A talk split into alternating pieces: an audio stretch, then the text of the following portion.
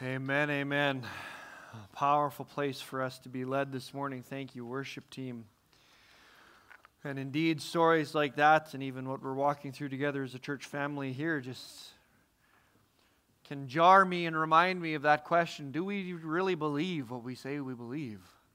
Are we about what we say we're about? And does this actually matter? I was talking with someone just this morning, even just the reality of Jesus, that there is, you know, religion and structure and services that we hold and tradition and all of these things, but all of that pales in comparison to the person, the person that we follow. Jesus is a real person and he desires life and relationship with us and he is inviting us to know and walk with him. And as we do that, all kinds of structure comes out of that and good things and good pieces that we do, but it's about him.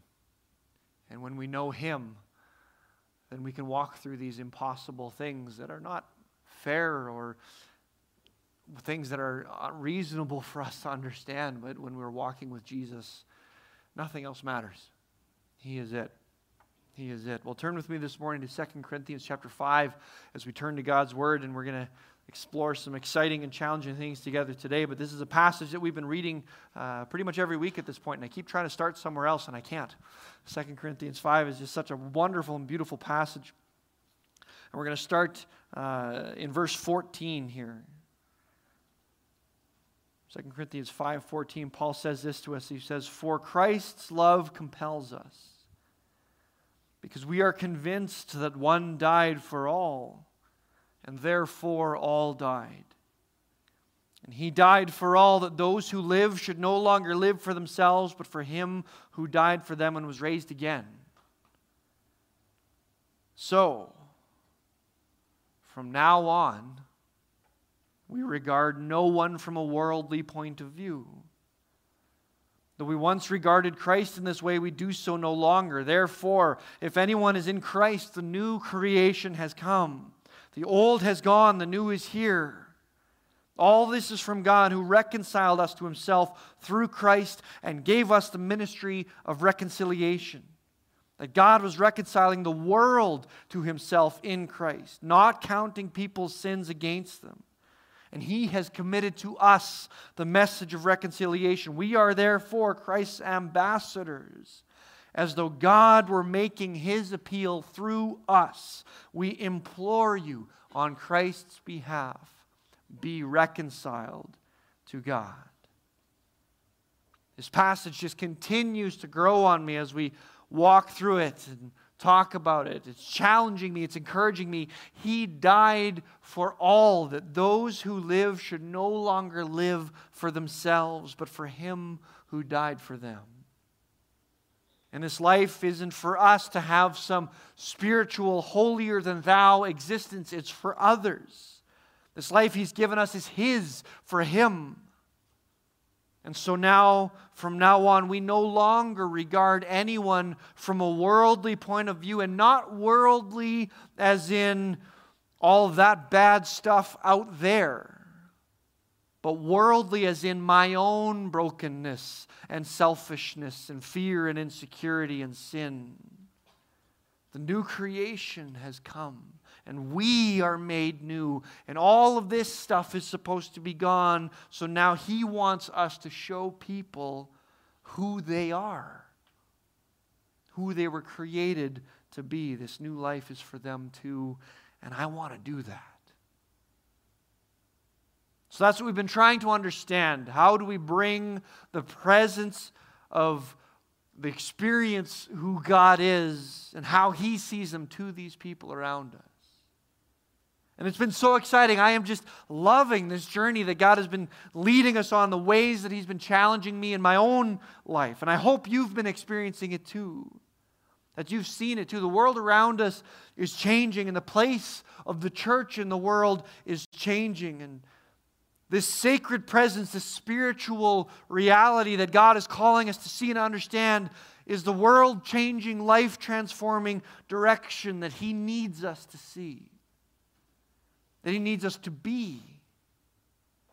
Bringing the joy and the power of His presence into the lives of the hurting and the lost and the broken the power of the gospel to bring hope and peace as we stand in the gap, filled with His Spirit, imploring people, as Paul says, be reconciled to Christ. And it's growing. This word that God has spoken to us is spreading. As I was with the Leduc Ministerial this week and just sitting with those pastors and ministry leaders, and as we were just sharing about what we see God doing in our community and how we can be praying together, this idea of spiritual presence, of this new role and deeper role, this sacred role, started to come out from each of the pers- people that were, were sharing there. God's Spirit is speaking to His church. And he's inviting us to stand and reveal his holiness in the world, his beauty and power and love. And as we were praying together as pastors, God just gave me this picture of a person just filled and covered with blazing fire standing in the darkness. The new creation has come. And God's Spirit is here, living in us. And we are a sacred presence, a powerful presence, drawing people to the love of God by the power of His Spirit. Amen? God is at work. And this morning, we're going to be continuing to explore this work that He's putting in front of us as we desire to bring his presence into the world. And we looked at the fruit of the Spirit and the prophetic names and power of Jesus and the power of the presence of God made real in the world. And so now we are looking at the power of the presence of God made real in us. As we explore the things that God has given us to do, to live out this sacred mission, this spiritual presence, the practice of the presence of God. Simple things, but powerful things. Things like serving and teaching and listening and caring. And now this week we're going to look at another powerful practice, something that God has talks a lot about in his word, something that Jesus talked about almost more than anything else except the kingdom itself. The power of money and the practice of giving. Giving and, and tithing is something that can evoke a lot of emotions. It can make us uncomfortable because we've seen ministry workers and leaders in private jets and abuses of trust and resources in so many ways, and we can get jaded and frustrated, and we can feel even guilty or awkward. We kind of know that we're supposed to, but we kind of struggle and we don't want to. We wonder if we worth it's worth it, and we know that God said we should, but what is he needed for, anyways? And corruption, something, something, and I don't know. It's hard. And our experiences and perceptions are real, but it's a huge deal. Tithing and giving are a critical part of our relationship with God and our experience of who God is and then sharing Him with others. It's the foundational and fundamental piece of submission and humility and everything that God desires for us. It's transformational and restorational and inspirational, and it all starts with sacrifice. This is the key, this is the root, and it's something that's really interesting in this journey and something that we haven't really talked about a lot, or I haven't heard talked about a lot before. This root of tithing and giving and generosity, this heart of everything that we're talking about here this morning, of all the laws and structure that God put in place later about the sacrificial system and specific portions to tithe and ways they were to be used, and on and on and on. And it all started simply with worship and sacrifice. And we're going to look at a ton of different scriptures this morning, so buckle up, try to keep up. But we're going to start right away in Genesis to Cain and Abel, who brought offerings to the Lord. Again, Genesis chapter 4 says, Now Abel kept flocks and Cain worked the soil. And in the course of time, Cain brought some of the fruits of the soil as an offering to the Lord. And Abel also brought an offering, fat portions from some of the firstborn of his flock. And we know how that story goes from there. It doesn't go well. And there's lots to learn and explore. In that particular experience, But their instinct right after the fall and after Adam and Eve were expelled from the garden as they begin to work and produce and survive was to worship, to submit, to acknowledge God. And the thing that's so powerful to me that we so often don't pay attention to, but we really should, because it's something that God carried on for many thousands of years, so maybe it's important was that their offerings were just burned. There was no practical use. There was no ministry being built. There was no purpose as far as humans would see. They just came to God and burned it. What a shame. What a waste just burning these things. Shouldn't they have done something good with them? But at their heart, right at the start, was acknowledging God's provision and worshiping Him in this radical sacrifice and total submission. And Jesus reflects this in Matthew 26 when the woman comes to anoint his feet with this expensive oil, and Judas gets mad at her and captures that exact sentiment. We could have sold that and given the money to the poor. And yes, he was stealing from it, but that sentiment was right there for us. It's a waste to just burn this. So much good could have come from these things, but Jesus saw more. He saw deeper. He saw what truly mattered was worship and radical submission. Deuteronomy chapter 8. When you have eaten and are satisfied, Praise the Lord your God for the good land he has given you. Be careful that you not, do not forget the Lord your God, failing to observe his commands, his ways, and his decrees that I am giving you today. Otherwise, when you eat and are satisfied, when you build fine houses and settle down, when your herds and flocks grow large, and your silver and gold increase, and all you have is multiplied, then your heart will become proud. You will forget the Lord your God. You may say to yourself, My power and the strength of my hands have produced this wealth for me. Remember the Lord your God, for it is He who gives you the ability to produce wealth and so confirms His covenant. We didn't build any of it. We don't control any of it. Our power and the strength of our hands have not created these things. It is all from God by His grace for His glory, for our provision and for His purposes. And so they just burned it. It was for nothing else than worship and saying, God is God and I am not. Total submission radical sacrifice, breaking the back of our pride and our selfishness, laying it on the altar to just burn. And this is the starting point for us in the practice of our giving. Tithing is about crushing our spirit of pride and placing ourselves at the feet of our Creator seeing that it is His hand that feeds us and sustains us, and anything we have is for His glory alone, not ours. And that's where we must begin with our tithes and our offering, is just laying it at God's feet, not concerned with what it's for or how it's going to be used, maximizing our return.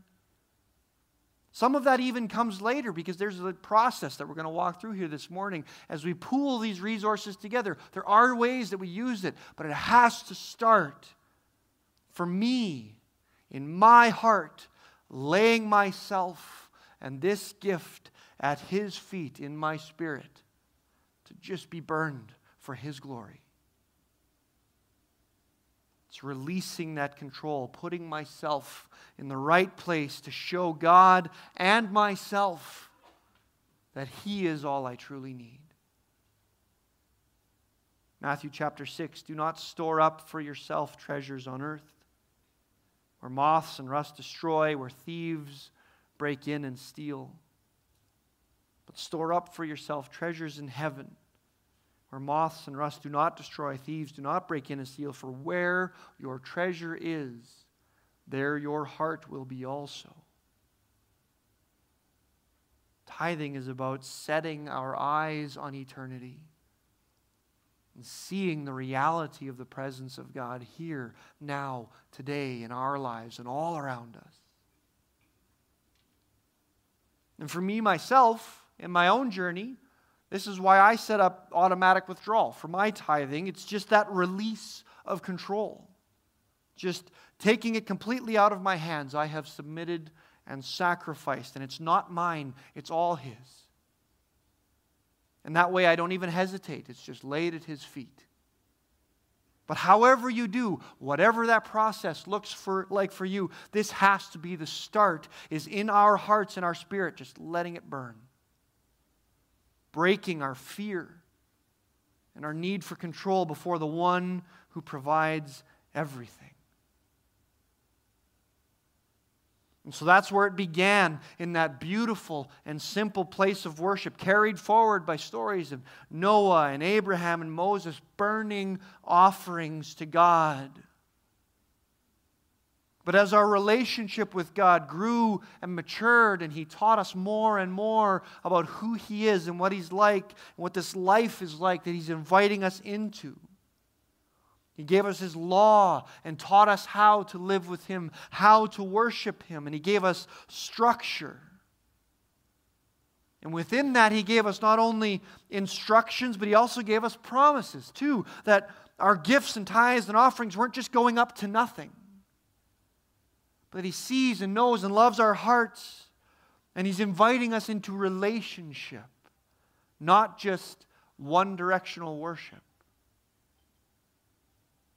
One of my favorite passages in the whole Bible is Malachi chapter 3. And I love this whole book. This whole book, I don't know if, if you've never read Malachi, you should try it. It's really cool.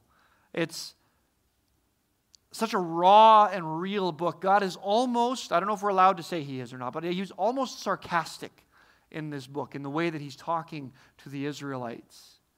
And it's just such an emotional expression of God just going crazy, trying to get them to see, desperately wanting them, imploring them, be reconciled to Christ, imploring them to just embrace his promises. Just trust me, please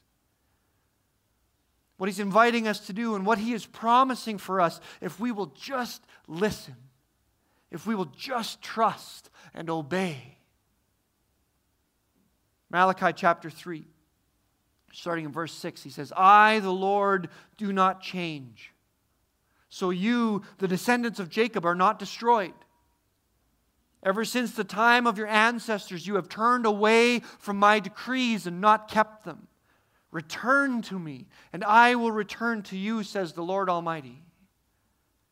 But you ask, How are we to return? And God says, Will a mere mortal rob God? Yet you rob me. But you ask, How are we robbing you? In tithes and offerings, you are under a curse, your whole nation, because you are robbing me.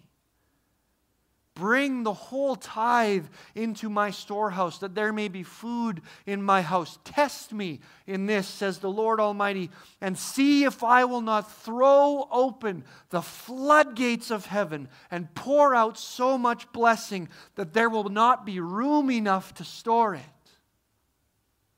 I will prevent pests from devouring your crops, and the vines in your fields will not drop their fruit before it is ripe, says the Lord Almighty. Then all the nations will call you blessed, for yours will be a delightful land, says the Lord Almighty.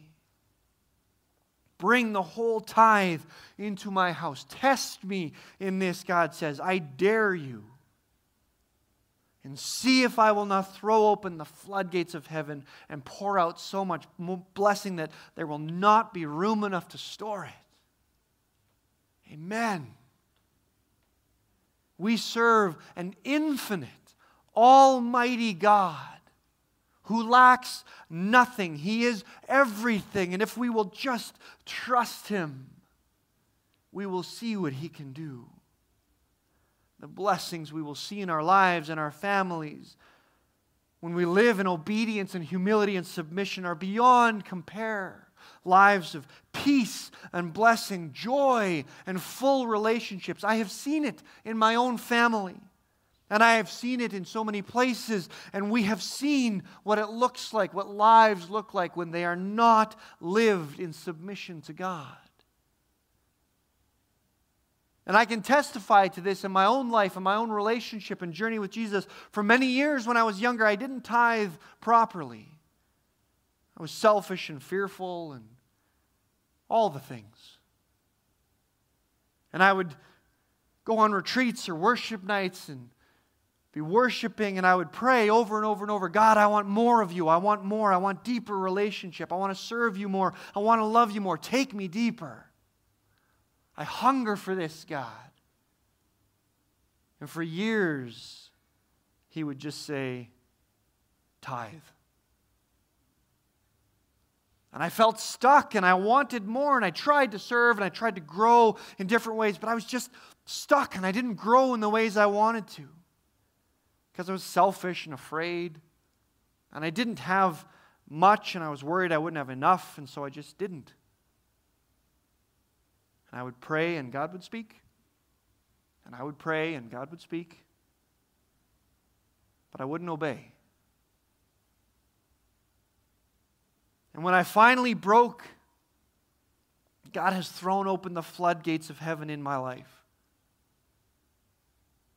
And I was seeing this releasing of His presence in my life that I had been holding back. It wasn't about stuff. God didn't provide me with fancy cars and all these things. None of that is the point. It was about life, it was about relationship. And I experienced who God is in new and powerful ways that I had been holding my back, myself back from. God is good. And it was good, and He wants to flood you with blessings if we will just submit, if we will just obey, if we will just trust that He will provide that He is enough.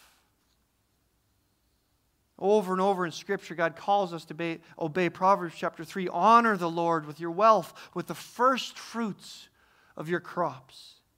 Leviticus 27 a tithe of everything from the land, whether grain from the soil or fruit from the trees, belongs to the Lord. It is holy to the Lord. Every tithe of the herd or flock, every tenth animal that passes under the shepherd's rod, will be holy to the Lord. Psalm 50 sacrifice, thanks, thank offerings to God. Fulfill your vows to the Most High. Call on me in the day of trouble, and I will deliver you, and you will honor me. It's almost like he's trying to tell us something. God is calling us to submit and to give and promises us that He will fulfill everything that He has said if we will obey if we will let Him have control. But how much then? Well, a tithe is a tenth. And a tithe is given first. And this is the consistent measure all through Scripture as the starting point of our giving to Him and to the kingdom. Going all the way back again to Abel, giving the first and best and the story of Abraham and Melchizedek, this fascinating story with this character. We have no idea who he is.